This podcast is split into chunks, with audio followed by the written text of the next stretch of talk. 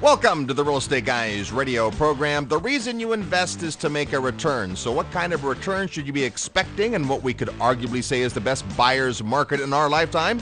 Well, that's what we'll talk about today on the Real Estate Guys radio program. Hey, Russ, wake up. We've got a show to do. Huh? Oh, sorry. I was just having the most awesome dream. I found low cost rental properties that cash flow in a strong job market with prices that didn't fall through the floor during this great recession. Wow, that is awesome. But you know, you don't have to dream to find a market like that. We're going on a field trip there in just a few weeks. Really? Where are we going? To Dallas, Texas. It's a huge market with great infrastructure and lots of people. Prices are low and rents are strong. And with today's low interest rates, properties cash flow great. And did you know Dallas is projected in the top three of all job markets for 2010? Plus, Texas is the number one rated state for doing business. That's amazing. When is it? That's the best part. It's up to you. We have several dates scheduled, so you can go when it's convenient for your schedule. No matter which weekend you pick, there'll be tours of different submarkets and property types and meetings with local experts, including developers, agents, and property managers. That sounds great. Well, hurry up and register because space on field trips is always limited. Go to realestateguysradio.com and click on events or call 888 Guys Radio for more information. That's realestateguysradio.com or 888 Guys Radio. Welcome to the Real Estate Guys radio program. I'm your host, Robert Helms. Today on the show, we're going to talk about return on investment. What is a reasonable return to uh, make today as a real estate investor? The answer, of course, is it depends. And what it depends on is the topic of our show. Let's meet the guys, our financial strategist co host, Russell Gray. Hey, Robert. Hey there. And the man we call the godfather of real estate because he's been investing in uh, seven different decades, Bob Helms. Robert Russ, good to be here with you today. You know, we had a great show uh, last week talking about uh, the headlines and what was happening with, uh, you know, the big picture in real estate. Uh, home uh, builder confidence is up and pending sales were up, but mortgage resets were uh, coming and rates were on the rise and all kinds of information. And it kind of ended with this, well, what, what, do we, what do we do with that information? And so today we're going to kind of piggyback on that and say, all right, you're a real estate investor. That means you're investing for a return. Arguably, the returns are down today when we look at just market appreciation, but that doesn't mean you're out of the game. Where are there good cash flows? What is a reasonable expectancy in terms of return? And what about risk versus reward? That's what we're going to talk about uh, today. So I think, first of all, we have to understand what we say when we talk about a return on your investment. Yeah, there's different components that make up the return, and you know, accountants will tell you it's called internal rate of return. That term always confused me, so I just always call it total return. And total return is uh, all the different pieces. So, for example, with real estate, we make money in real estate four basic ways. We have the cash flow on operation. So you have money out, money in, and if you're positive, then that's a positive return. You have the amortization, which every month you're paying off the loan using the tenant's money, and so that's profit to you. And so a percentage of that mortgage payment is actually a, a, a return on investment to you. Uh, the other part is depreciation, and as a full-time professional real estate investor, you're entitled to take uh, deductions of all your different expenses. And uh, the big thing is that we like about depreciation is it's a phantom expense. In other words, you get a deduction on your current tax liability without having to put any cash out. And uh, maybe as we go through, we'll explain that a little bit more. And then the fourth one is appreciation, which, uh, if you guys remember back in uh, recent history or ancient history now, uh, used to be that when you bought a piece of property, it went up in value. so yeah, for 38 years in a row, the uh, median home price across America went up every year, and then that all changed, as we know, a couple of, of years ago. Uh, and yet, in many markets, uh, it's back, as we reported last week. 91 of 152 MSAs are up year over year in terms of value. Now they're up from a year ago; they're not up from five years ago. Right. So it's all relative relative. Well, I think the thing about uh, appreciation right now, we call it passive equity because you really don't have to do anything. You just buy the property and hold on to it over the long haul using cash flow from the tenants, assuming it's an income producing property. But you really don't have to do anything. The thing about appreciation is that when you buy at a peak of a market and you go through a dip, you may have to wait a long time before you actually see appreciation based on your entry point. If you wait long enough, I think you could make the argument in almost any kind of a market because of the inflationary nature of our economy over the long haul, and we're talking decades, you're going to be fine. And even if you overpaid today and somebody else ends up paying it completely off in 30 years, do you really care? The answer is no. But when you're in a market like this where you could say, hey, maybe all the bottom isn't out, but most of it is, right? A lot of the downside A in lot- most markets a, is out. A yeah. lot of the downside is out, so the possibility, or maybe even the probability, is over the long haul. Uh, you're going to see a degree of appreciation. You may not see double digit appreciation year over year like we used to see in many markets, uh, but it's conceivable you could see a steady 2 or 3%. Typically, housing appreciates just a little bit more than the economy. Okay, so understand the four ways we make money in real estate, and they don't all apply to every real estate investment. For instance, let's say that I like to invest in raw land, which, by the way, I do. I invest in land, and three or four years later, I've added some entitlements. Maybe the city's done some work. Maybe the path of progress is there because I picked right and it's worth more and I sell it at a profit. Awesome. Did I make any money from cash flow on my land? Nope. Not at all. Did I make any money for amortization on my land? Nope. Probably not because I can't generally buy a big chunk of, of land for with, with a loan uh, unless I have a major business plan and there's money available, which is really not today. So so probably not any money through through amortization. Did I make money through appreciation? We hope so. Yeah, if in the scenario there, I, I did. But it's not just market appreciation. It's not because we stood by and let the market give us equity. It's because I talked about there were some things I did. I got some entitlements. Maybe I did some subdividing. And so when we talk about the different ways we make money in real estate, uh, just understand they don't always apply. You said earlier, assuming there's someone paying the rent. Well, is that an assumption we can make today? Not if I'm going to buy a cash flow property, I might, right? Uh, we just uh, got back from our annual investor summit with uh, Ken McElroy. Ken was uh, on the trip and talked uh, specifically about what they do in B class apartments, which is they buy in areas where they think there's good durability of rents, but where the particular property has problems. They love buying problems. They just bought a property that's 40% occupied. Now, do they, is their expectation to keep it 40% occupied? Well, no. They're management experts, so they're going to get it up to 85 or 90% occupied. And now that very same physical asset is worth more because the cash flows are, have increased. So lots of different things playing depending on the type of investment you're going to invest in. They absolutely understand their marketplace, and that's the key to doing this. One of the things you touched on, Russ, a moment ago was the duration. What's the plan? How long? And how long is the magic number when you're calculating your return, particularly if you're in a market that isn't instantly and obviously going up. So you may have to go through in the in the example of Ken McElroy and their properties, they come in and refurbish those properties and they do it with the idea that they're going to hold on to them. Although if the opportunity presents itself to sell them, go to a better property, that's what they'll do. But but it isn't going up from the moment you get it. So you've got to have a plan that says here long here's how long it's going to take me to do whatever refurbishing I have to do. I understand the market. Here's how long it'll take me to get the tenant base filled up and get this on the curve I want it to be on. Well, yeah, and, and again, at that high level, I mean, these folks, uh, Ken and his partner Ross, been doing this many, many, many years. They deal in hundreds of millions of dollars and have thousands and thousands of units. And if you'd like to have dinner with Ken McElroy, we'll tell you how you can do that before we're done on today's program.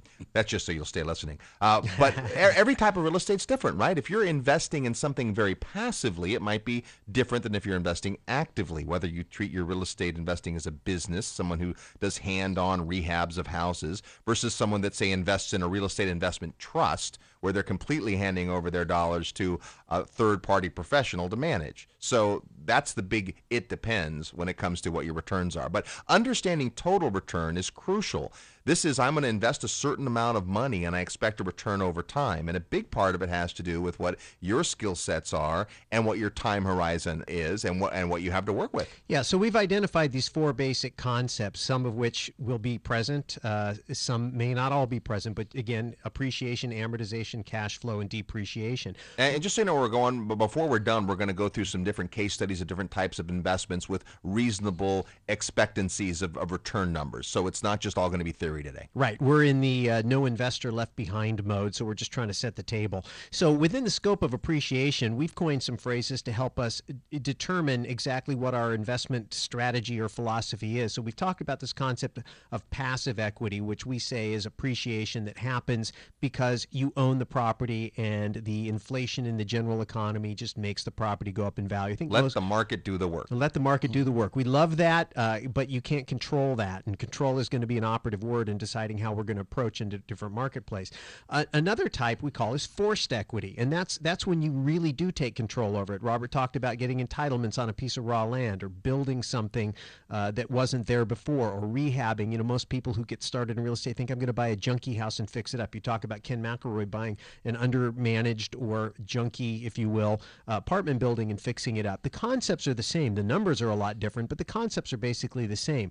Uh, so we have that type of equity. Another type of equity we talk about is the phased equity. And phased equity is a very, very interesting concept. And we broke it out again as a separate category because uh, this is a way for you to get passive equity but it's based on someone else's effort. And this is where a developer will come in and they may decide they're going to build a certain number of units, whatever it is, and they're going to take it out in phases. So the first phase will be a certain number of units, and then the next phase will come out. And when they do the first phase, they need to get sales early on for cash flow reasons to make the lender happy momentum momentum have critical mass for the contractors there's a lot of incentives for them that to come out with lower prices in the first phase. The reverse of that is is that they have a lot of incentive to get higher prices in the subsequent phases because that's where they're going to see their profit. And so, if you understand that and you pick a developer who's got a viable project in a viable marketplace, who's got a good marketing plan and a good marketing budget and a track record of making it happen, you can purchase a property early in the phase and again, this is somewhat speculative because you don't have a lot of control over it. I mean, you can go in there and, and you know buy the upgrades, and then you can go in and do some stuff and fix it up to make it the best possible property. But you've got you're really relying upon this guy to go out and, and push the market and push the prices. And because at the end of the day, two years later, when the whole development is done, there isn't a significant difference between somebody who bought first phase and last phase right. in terms of the resale markets valuation of the property, right?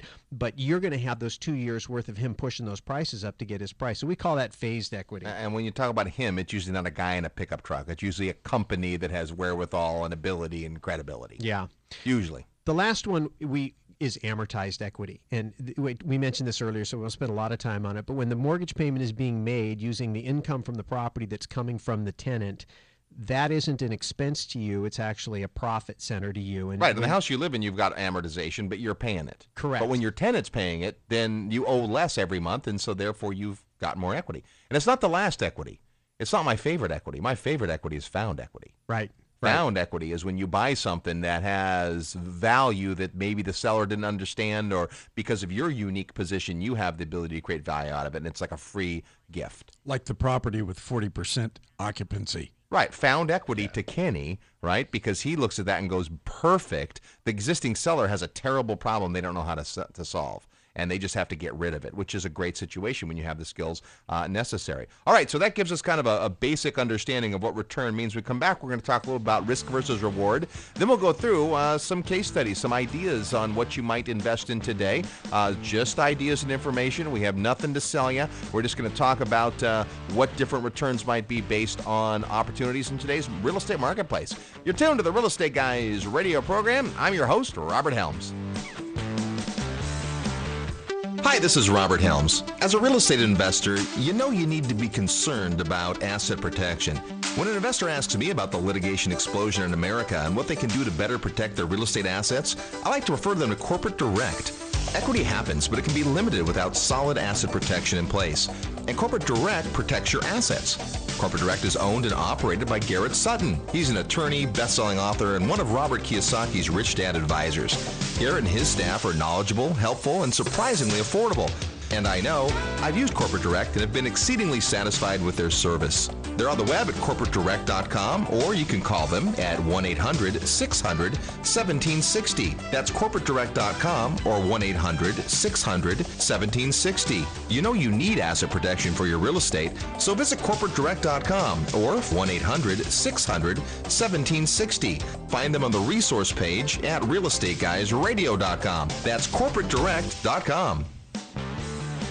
Hi, this is Kendra Todd, winner of The Apprentice, and you're listening to The Real Estate Guys.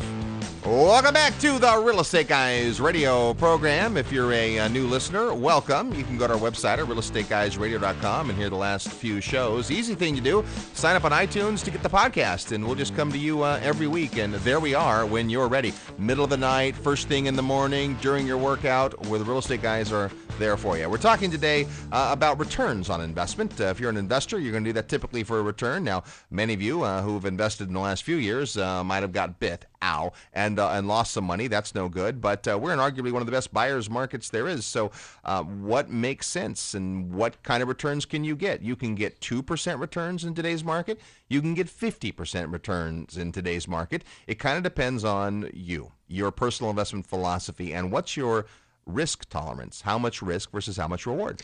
You know, it always comes down to that, and uh, there is no magic formula. But the, and the basic principle is that the more risk you're willing to take, the more reward you need to have to make it worthwhile. But it doesn't necessarily mean that the more risk you take, the greater your reward will be, or vice versa. This is what I love about real estate. It may be true about other investments, right? Uh, you take a risk, you buy a riskier mutual fund, and it may have highs and may have lows. In real estate, it's all about perceived risk. If you don't understand a particular type of investment in real estate, then it seems risky to you, right? People say, well, isn't it risky to invest outside of the United States? Well, it is if you don't know anything about investing outside of the United States. To me, some of the least risky investments I have are outside of the United States right. right, now. But that's because I've spent the last seven years getting educated about other countries and other marketplaces. And frankly, personally, those of us in this room our rear ends have been saved by investing outside of the U.S. during the last three years, right? So we have a perspective on that. But there are people who are just frightened to death of investing outside of the U.S. So that might be risky to you. How do you get through that risk? understanding, education, mitigate through your knowledge and your uh, connections and figuring out what the game's about. Investing in real estate derivatives, people did that and it got burned. But if you understood it, there were people that made money. So the basic premise is you've got to understand what you're investing in. That is really the key. You you can go buy gold and mutual funds and stocks and invest in your company 401k like people did at Enron, and you can still get killed. So the big risk isn't the investment, it's the investor. And that's what this whole show, that's what the real estate guys is all about, is trying to help people uh, understand how to develop themselves as investors. And so it's getting the education, it's availing yourself of the information. It's taking the time to think. It's networking with people that are into it like you are and learning from them. It's watching and studying and developing your skill set because it, one of the big things is is that in the in, in the real estate market of a few years ago, anybody could buy any property and for the most part uh, it was all up. It was all sunny. And what they found out was factors way, way, way outside of their control, like what was going on in the derivatives markets and uh, the mortgage backed securities markets at Wall Street, was about ready to wipe out tons of equity and properties and take mortgages away and create a, a near collapse of the banking system. We could go on and on about all that. None of those things were in the individual investor's control. And I think the big lesson coming out of all of that was you need to know what you're doing, number one. And number two, you, you want to try to position yourself where you're getting involved in investments where you have a high degree of control. This is one of the big dangers, in my opinion, in investing in the stock market, is you have very little control. Now, coming back to the concept of risk versus reward, in a very perfect market, a lot of the risk is factored into the pricing. And so maybe some of the adage about uh, higher risk, higher reward ratios apply. But again, Robert, to your point, there are so many imperfections in the real estate market and the way real estate trades because it is so intricately involved with human beings. And human beings are unique. Their situations are unique. Their personalities are unique. There's a lot of emotion. The logistics of moving or developing uh, all of the transactional logistics of trying to get a transaction done. All of those things create a huge array of imperfections. And because of that, you can actually make some very high reward investments that are very, very low risk. Yeah, absolutely. And and again, it's understanding it and, and having an expertise as well. You don't have to know it yourself. That's one of the other great secrets of real estate. You can borrow expertise, borrow credibility, borrow relationships, depending on how you get into this game. And we'll talk about that as we go through some of the various scenarios today. I just think that that's the real key to it. In fact, you've got to always start someplace. Education's the most important thing. I mean, that's all we do is we preach education here, and that's because we've learned that if you aren't educated, it will often be painful. Yeah, how did we learn that, Bob? Uh, that was the hard way. yes, indeed. Yes, the school of very hard knocks. Uh, and, and that's the, the thing about investing is that you're not going to get it all right. You're not going to bat a thousand. Nobody does. If you got into 10 investments and four went well and six didn't, you'd probably be above average. That would be in baseball and our uh, Hall of Fame. Hall of Fame, right? 400, What what is it? six, you'd be batting six. Well, you- RBI, runs batted in? No, that's not it. no, well, just your batting average. Batting average. Yeah, your batting average. How many times do you get on base when you when you come up to bat? And if you can get it there four out of ten times, uh, yeah, 400 batting average will put you in the Hall of Fame if you keep that up over a career. All right, so let's talk uh, specifics. Let's say the least risky, least hands-on involvement there is would be putting your money in a certificate of deposit with the bank. Right? Wouldn't that be? Well, actually, I Maybe. think most people consider uh, government, U.S. government-backed uh, t- T-bonds to be like All right. the right. That might be the lowest possible risk. lowest allegedly the lowest possible risk at least in terms of loss of principal allegedly uh, and because of that it pays typically the very lowest return and then everything else kind of emanates out like that like a ripple effect The- the- So if your return was say 1%, that was your return. Safe. Safe, safe, safe. Not going to lose your principal allegedly, but you're not going to lose your principal. You're going to make 1% on your money. Are you keeping up with inflation? no Right. So you're actually losing money in that Correct. scenario. In your safe one or two or even 3% return scenario, inflation's more than that typically. So over the long haul, you're not really making any money. What you're doing is preserving principal, which if you worked hard to make the money, maybe that feels good to you. As investors, though, I'm not even going to classify that person as an investor because they're not investing. They're not making a return. In order to make a return, you're going to want to see something that's better than inflation. yeah because in that scenario you're effectively putting your money in a mattress and and so you, you know you don't want to do that and if interest rates rise then the value of the underlying bond actually goes down and then your principal does get r- diminished if you ended up having to sell the bond so it's it's it's everybody says it's risk free but it's not risk free and again the things that are going to affect it you don't have control over. So the reason we like real estate uh, as as kind of a, a core is because when you look at real estate and there's a lot of different ways to play real estate that we're going to be talking about. It's not just buying a property. I mean there's the paper on the property there's there's options there's all kinds of different ways to play it. But but at the end of the day it's for most people they can look at it they understand it they don't need a lot of training. I mean there you do need some training but it's not the same level of training you need to run a company or interpret a balance sheet or read a prospectus. Uh, and because of that the other part of it is, is there's a number of things you can personally take firsthand control over and make things happen on your property that can improve your return. Well, and that's again up to you whether or not you're the investor that wants to have hands-on control, or if you're willing to give up control in exchange for you know ease and, and peace and less work to do and, and all of that. So, all right. So before we get off the put my money in the bank, bank failures. Let's talk about bank failures for a minute. This used to not be something we'd even discuss. You wouldn't think about a bank failing. Well, I'm not going to put money in a CD because the bank might go out of business. Yeah, we've actually had two banks that we've done business with that, that both failed. So, I mean, it's like that gets a little scary, hits kind of close to home. But I checked the stats, and in 2007, when all of this was just beginning to develop, we had three bank failures in the United States. Okay. In 2008, that increased by 800% Ow. to 25 bank failures in 2008. In 2009, there were 140 bank failures. That's not cumulative, that's just that year. So 3 the year before, 25 the following year, and then 140. So that's like up to 168 or whatever the number is. Big jump. In in 2010 through like the end of May, 78 bank failures, which if that continues would put us on a pace to be about 160 or so in in 2010. So you say, well, yeah, but that's okay because it's it's guaranteed. Well, yeah, it's guaranteed up to a certain amount. It used to be 100,000, now it's 250,000 and it's not per account unless you have different banks. The FDIC insurance. And the other issue is the FDIC insurance fund is really maxed out right Weak. now. Yeah. So effectively, what you're doing is you're you're being subsidized by future taxes that you're going to be paying. Right.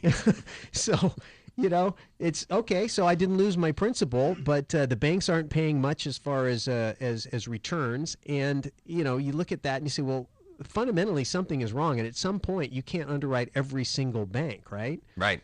So I think you got to go back to the old system where you actually had to look at the bank and you had to understand its financial strength and its wherewithal. And this is a skill that most people who are alive today don't even have. Right. You know, when you go to buy an insurance policy, theoretically, you're supposed to look at the ratings of the insurance company because it's not guaranteed by the government. So you have to understand I- I'm paying money for a contract where these people are making a promise to pay me if I die or if I get sick or if I get sued or whatever it is that promise is only as good as the person making the promise.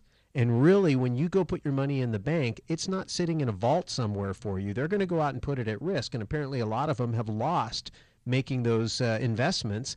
And so then the question is, is how strong is really my guarantee? And so I think that's really the big picture is that what you might have considered to be extremely low risk eh, three years ago is still probably low risk, but it's not as low of a risk as it once was. There were people in those bank uh, failures that you talked about who did not get all of their money back. Right. There were people who lost money. Now, obviously, the the people only had fifty or sixty thousand dollars in the bank, probably got their money back. But over the FDIC limits, there were people that got back fifty cents on the dollar. When IndyMac went down, the limits were one hundred, and it, you know people who had over that only got fifty cents on the dollar on everything over 100. Then the FDIC came in to try and stimulate, you know, sense of security, which is the whole reason it was created after the Great Depression to create uh, confidence in the banking system. And they increased the insurance amount to 250,000. But again, you know, if you're one of these guys that has a million bucks, two million bucks, three million dollars, it's a real challenge to figure out where can I put my money where it's going to be safe from both inflation and from loss. Yeah, tell me about it. Yeah, so there's so many issues today, and of course, a lot of real estate went down in value a ton as a result of all this, and and so yet we're now at a place where, as we talked about last week, in 29 the markets already double digit appreciation in the last year. So there's starting to be healthy signs, and and uh, we certainly see that there's going to be a need for real estate. It solves an actual need. People have to live under a roof or under a bridge. And uh, we're building more bridges, so maybe there'll be more housing there. But uh, right, so there's going to be a need for for real estate. So then, as an investor, you've got to decide. All right, given all that, I think real estate is a good long-term investment. Man, it'd be my only investment. I might invest in stocks, and obviously the stock market it depends on your, degree of control too, right? A lot of people got killed in the stock market because they weren't in control. You know, I have a friend who that's all he does. He day trades, and he does pretty well but not every month, right? He has months he loses, but he's paying attention to it all the time, and that is a lot. It's a tall order. Most people don't want to be doing that. Well, that's a job. Time. It's a job. Yeah. And you can make real estate a job, right? As, as we've done, or you can elect not to. So when we come back, we're going to go through some case studies of some things you might do today and what that might look at in terms of risk and reward. What ROI might you expect in various types of real estate uh, investments today? We're also going to play real estate trivia. Stay with us, a chance for you to win a prize. I'm your host, Robert Helms, and we're the Real Estate Guys.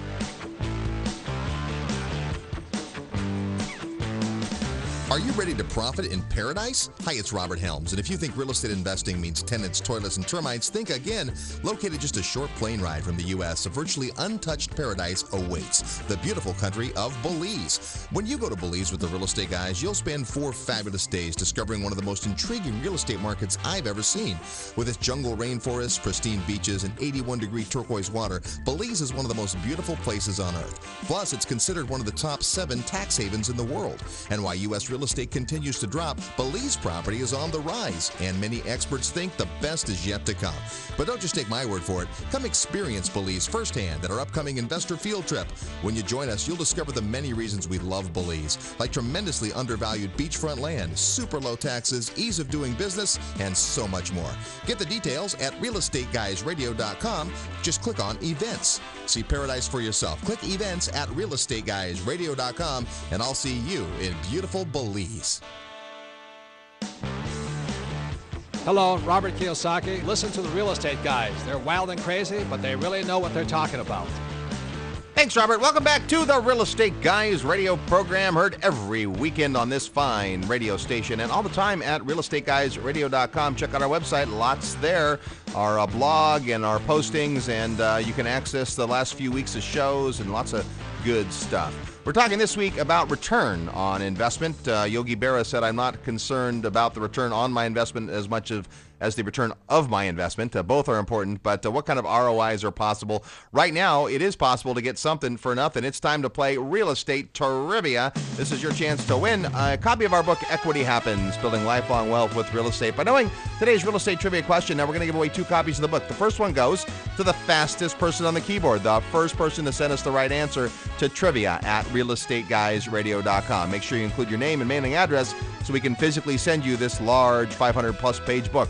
Uh, then the second uh, prize goes to also a copy of the book, uh, goes to uh, the person whose name we draw out of the hat. See, lots of people don't listen on the radio, they listen on the MP3 or on our site or on iTunes podcast. And so if you listen in one of those ways, you can still win a prize. We take all the correct answers for the week and have a drawing for another autograph copy of uh, Equity Happens. So that's how it works. Last week on the show, we asked you which country is the largest producer of cork.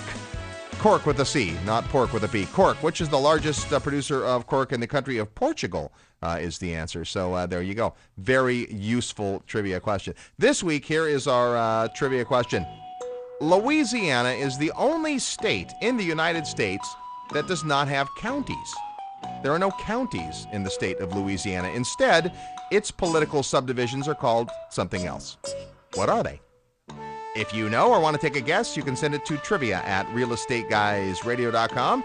And the first person with the right answer when an autograph copy of Equity Happens. We'll have a drawing from all the correct answers of the week for another copy. So that's it. Uh, Louisiana doesn't have counties. What does it have instead? That's today's real estate trivia question. So let's talk about return on investment as real estate investors. Those of us sitting in this room know that amazing returns are possible, and uh, we've seen them. But we also know that uh, it's sometimes like finding the needle in the haystack. So before we go through some of the specific uh, case studies, I think let's just start with the basic case study of buying a property with some leverage and looking at how the different components of return stack up right? Today, you have people say, well, anything that pays more than 10% is too risky. Is that true?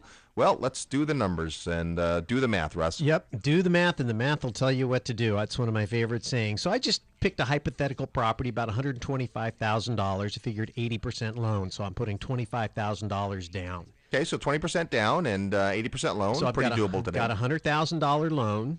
Okay, so my return on investment is going to be calculated on the 25000 How much cash you put in your how cash much on cash cash I return. put in. So, you know, a lot of times people compare, for example, the stock market with no leverage to the real estate market with leverage. They compare the price of a house to the price of a stock.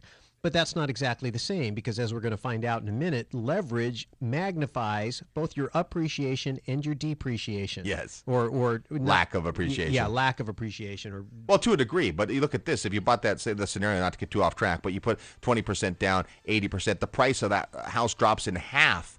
You haven't lost half. Nope. You've only lost the, the 20%. It limits your downside. Limits your and downside. That's the other big part of leverage that people forget, you know, and people, of course, are seeing that today because in situations where they absolutely doesn't make sense to hold on, they can give the house back and they lose their equity, but they don't have to pay the loan, depending. And of course, it's if it's a recourse loan, that's a different scenario. We won't get into all that now. Anyway, so I've got this twenty-five thousand dollars down on this hundred twenty-five thousand dollar property. I've got hundred thousand dollars uh, at six and a half percent. Debt So- alone. Yep. Uh, yeah. So if I am uh, at six and a half percent, I'm I'm paying off ninety dollars a month amortization. In other words, every month when I make that monthly payment, ninety dollars pays off the principal. Of course, Most it- is interest, but part is the principal. correct. Okay, The interest is tax deductible. The amortization is not tax deductible. It's actually profit to me. But It's- that's okay. I okay, like amortized equity. So do the math. How much amortized, amortized, equity. am I making? So that's a thousand eighty-five a month, and you divide that by A your- year. Uh, No a month. year, a year. Yeah. ninety dollars and forty cents a month, ten uh, thousand eighty-five a year.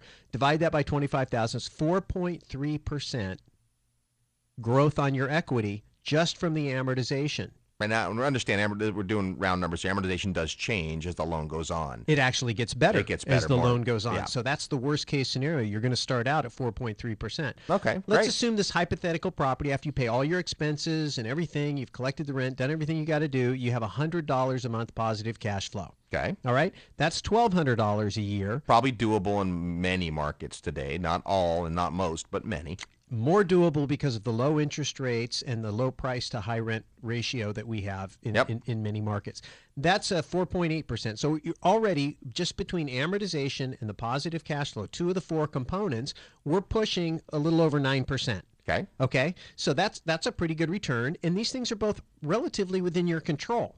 You're not counting on the property going up in value. You're just going to operate your business, collect the rent, and make sure you manage your expenses and produce $100 a month positive cash flow. Okay.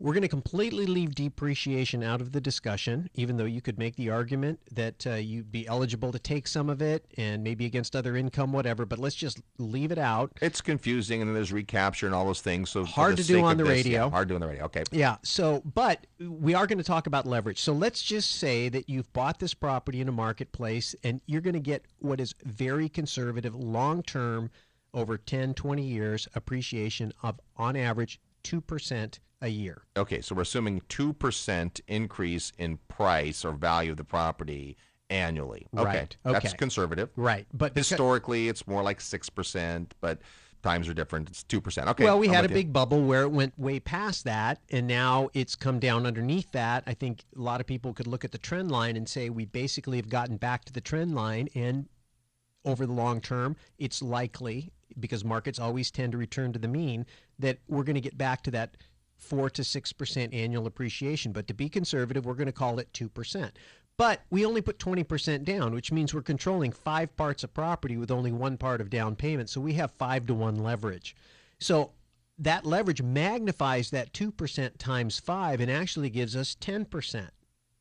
Now, we don't have any control over that. So in this case, half of our return is coming from amortization and positive cash flow, things that we do have control over as we manage our property.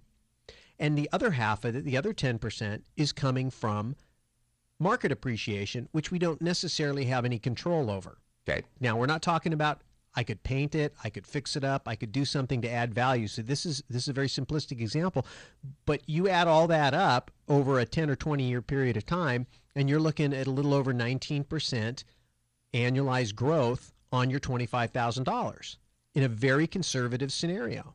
And this is the thing people don't understand about real estate. Well, real estate's only going up 2%. Exactly. And I just showed you at 2%, you're, it's actually 19%. So you can literally create 10 times the market appreciation just by putting together a fairly conservative investment.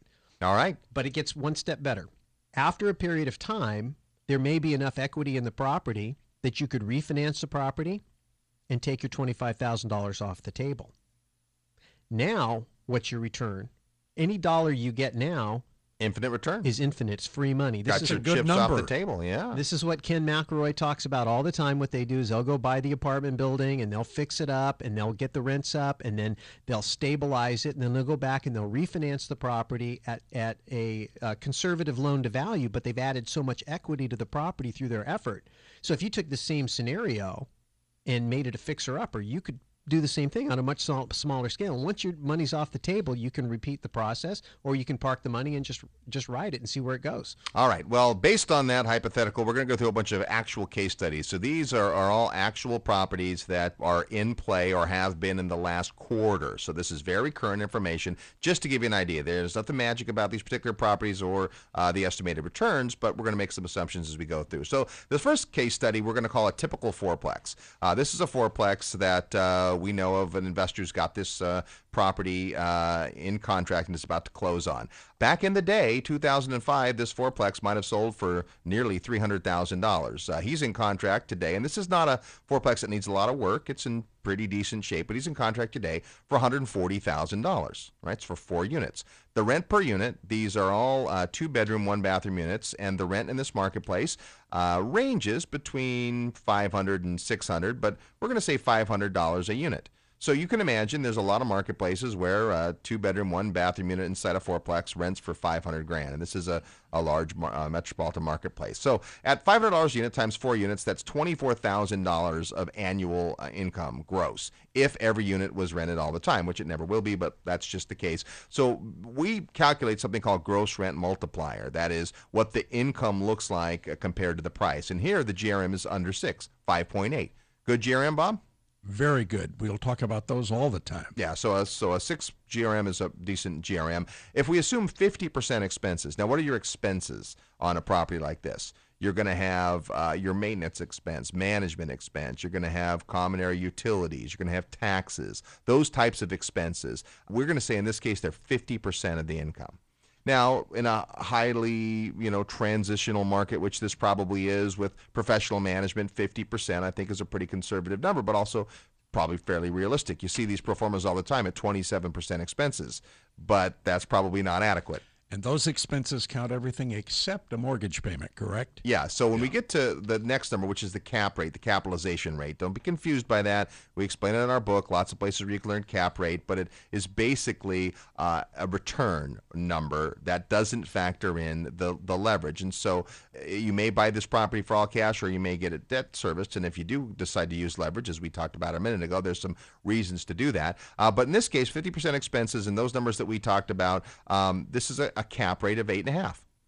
So that's a decent cap rate today. What kind of return on investment can you expect? Now, you have to layer over that the things Russ talked about. If there is a loan, what does that turn into cash on cash return? What about assuming some appreciation over time and what's that going to do to your, your total return? But just on a, a cash flow basis before debt service cap rate of 8.5.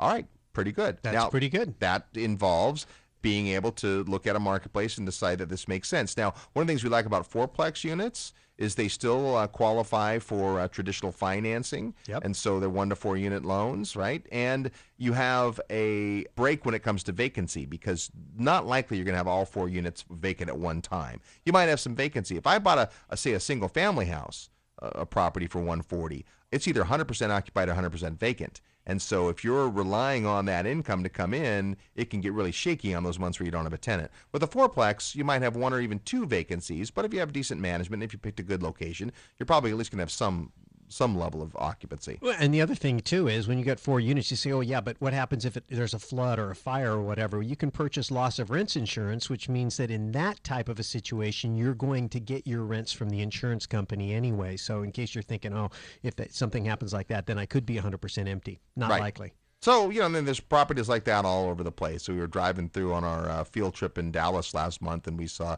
a, a cardboard sign with a guy selling a fourplex for $110,000, right? With a marker and a number to call. It's like, well, they're, they're all over the place. Uh, all right, next case study is a, uh, a rehab. This is a gentleman who's going through a single family rehab now. He bought this property uh, in uh, a decent uh, area for $85,000, thinks the market's about 170 and has put in approximately $40,000 worth of, of work. So let's assume that he sells it at 175,000. He's going to actually list it at 179.9, hoping to net 170. But let's say he gets 175. Is estimated his closing costs and, and commissions and so forth at about 16k. Uh, so not quite 10%, but about $16,000. Nets him a 159 price. He put 125 into it, the 85 plus the 40. So that's a $34,000 profit. All right, that's a return, uh, a gross return of, of 27.2%. Is that a good return? Yeah, assuming he paid cash for the property. Well, exactly. And in this case, he did. This is a pure cash deal. Now, if you were able to get a loan on it, you have all kinds of problems with rehab property versus, versus the collateral and, and minimum loan amounts and all those kind of things. Uh, in this case, it's a cash deal. But you okay, well, that's a good return. How long did it take? If it took a whole year, that's a 27% return. But also, guess who's doing all the work? He is. This Right. is his job. And so you can say, well, it's a return on my money, but it's more than that. It's a return on time. So factoring in total return, you'd also have to say, well, wait a minute. How much time did this guy spend? In, in this case, about two solid months of working at the property.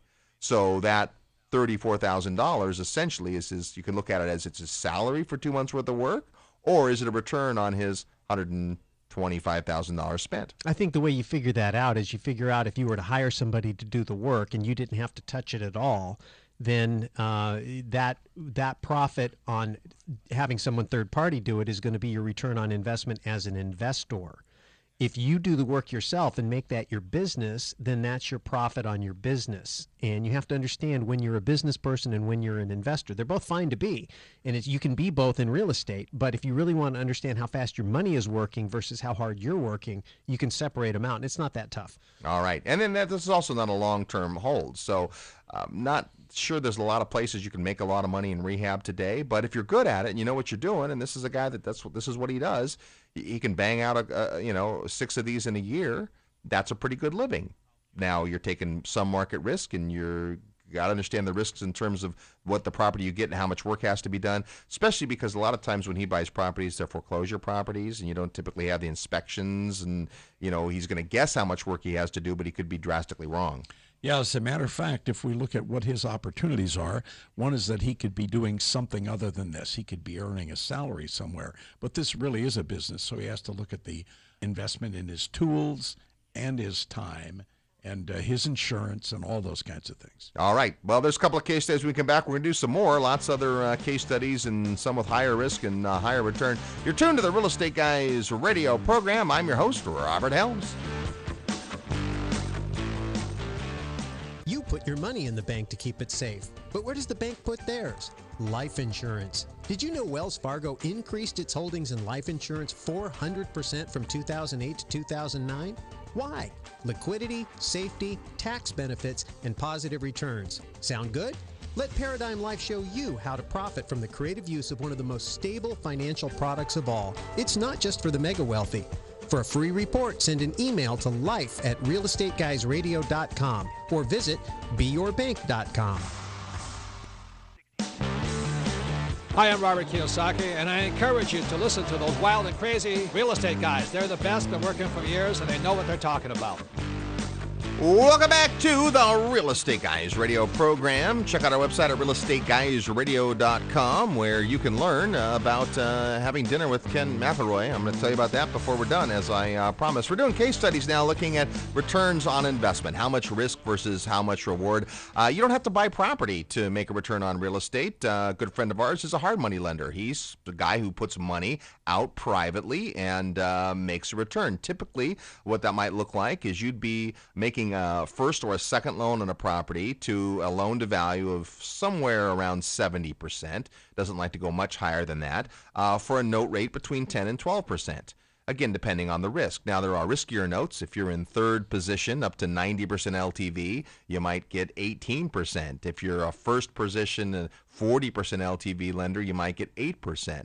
But this is a way to make a return uh, that is fairly predictable, but it's got some measure of risk right? The underlying property, what are values, what's this person's liquidity and their credit and, and all that. Uh, but a pretty simple way, hands off way to essentially uh, clip some coupons. You know, there's so many different ways to play with that, but it's basically being the bank, right? You either loan out your own money and just collect interest on it, or what you do is you go out and you find money that uh, other people have and you pay them a rate and then you loan it out and get a rate plus a little bit and that little bit that spread that arbitrage if you will uh, makes room for you. The key is is managing the cash flow and then doing a very good risk assessment and understanding.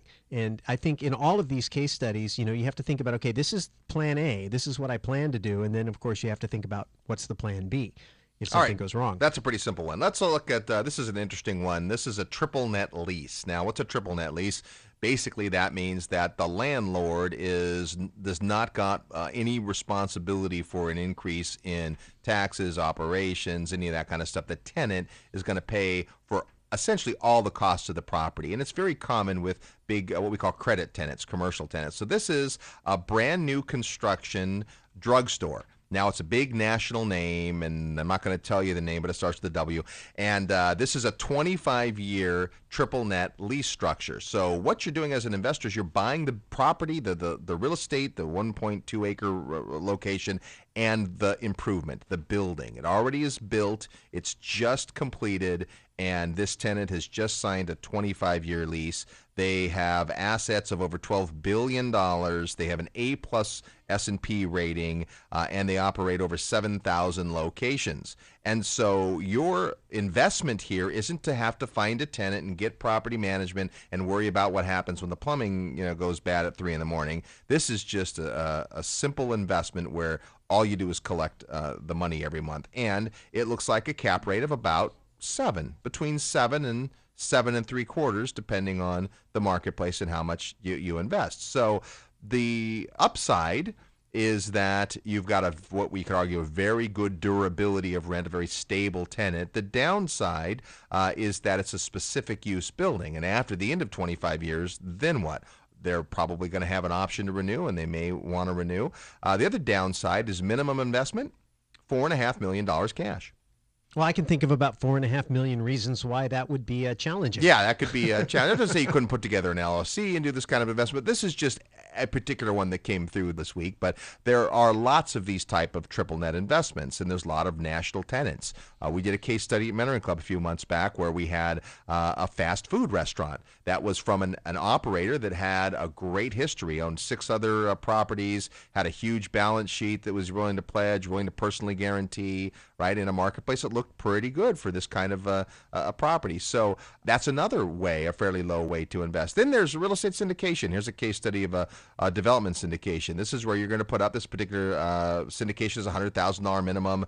So you've that could come out of an IRA or cash, or you could put together dollars. But hundred thousand dollar minimum. You need to be an accredited investor to invest in this. So that means there's some requirements in terms of your eligibility, and you're putting your money into a real estate development. There's a construction loan in place. You don't have to qualify for it. It's a limited liability company, so you don't have any liability above your hundred thousand. It's completely at risk, but that's uh, your return. It's a two-year time frame, and the pro forma return is annualized at 22.3 percent.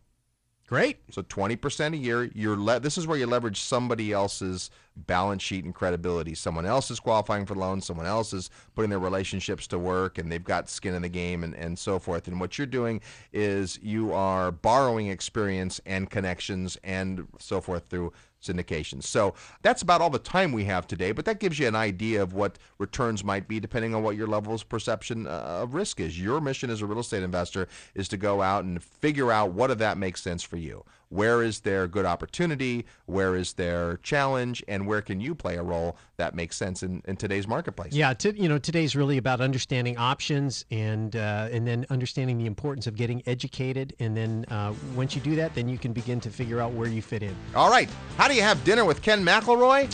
He's coming back on the ninth annual Investor Summit at CR Cruise in April of 2011. Get to our website right now at realestateguysradio.com, and uh, you can learn all about the summit at sea. We'll see you next week on the Real Estate Guys program. Thanks to our listeners, our sponsors, our great engineer Mark, and uh, we'll see you next week when we'll show you how to make some more equity happen.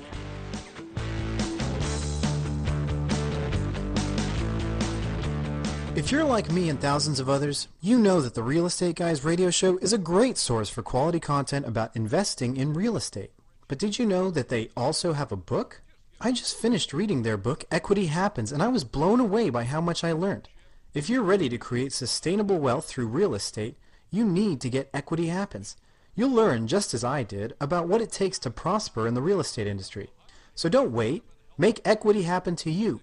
Order your copy today at equityhappens.com. To sign up for the Real Estate Guys weekly podcast, find a station near you, or to review our past show archives, visit www.realestateguysradio.com.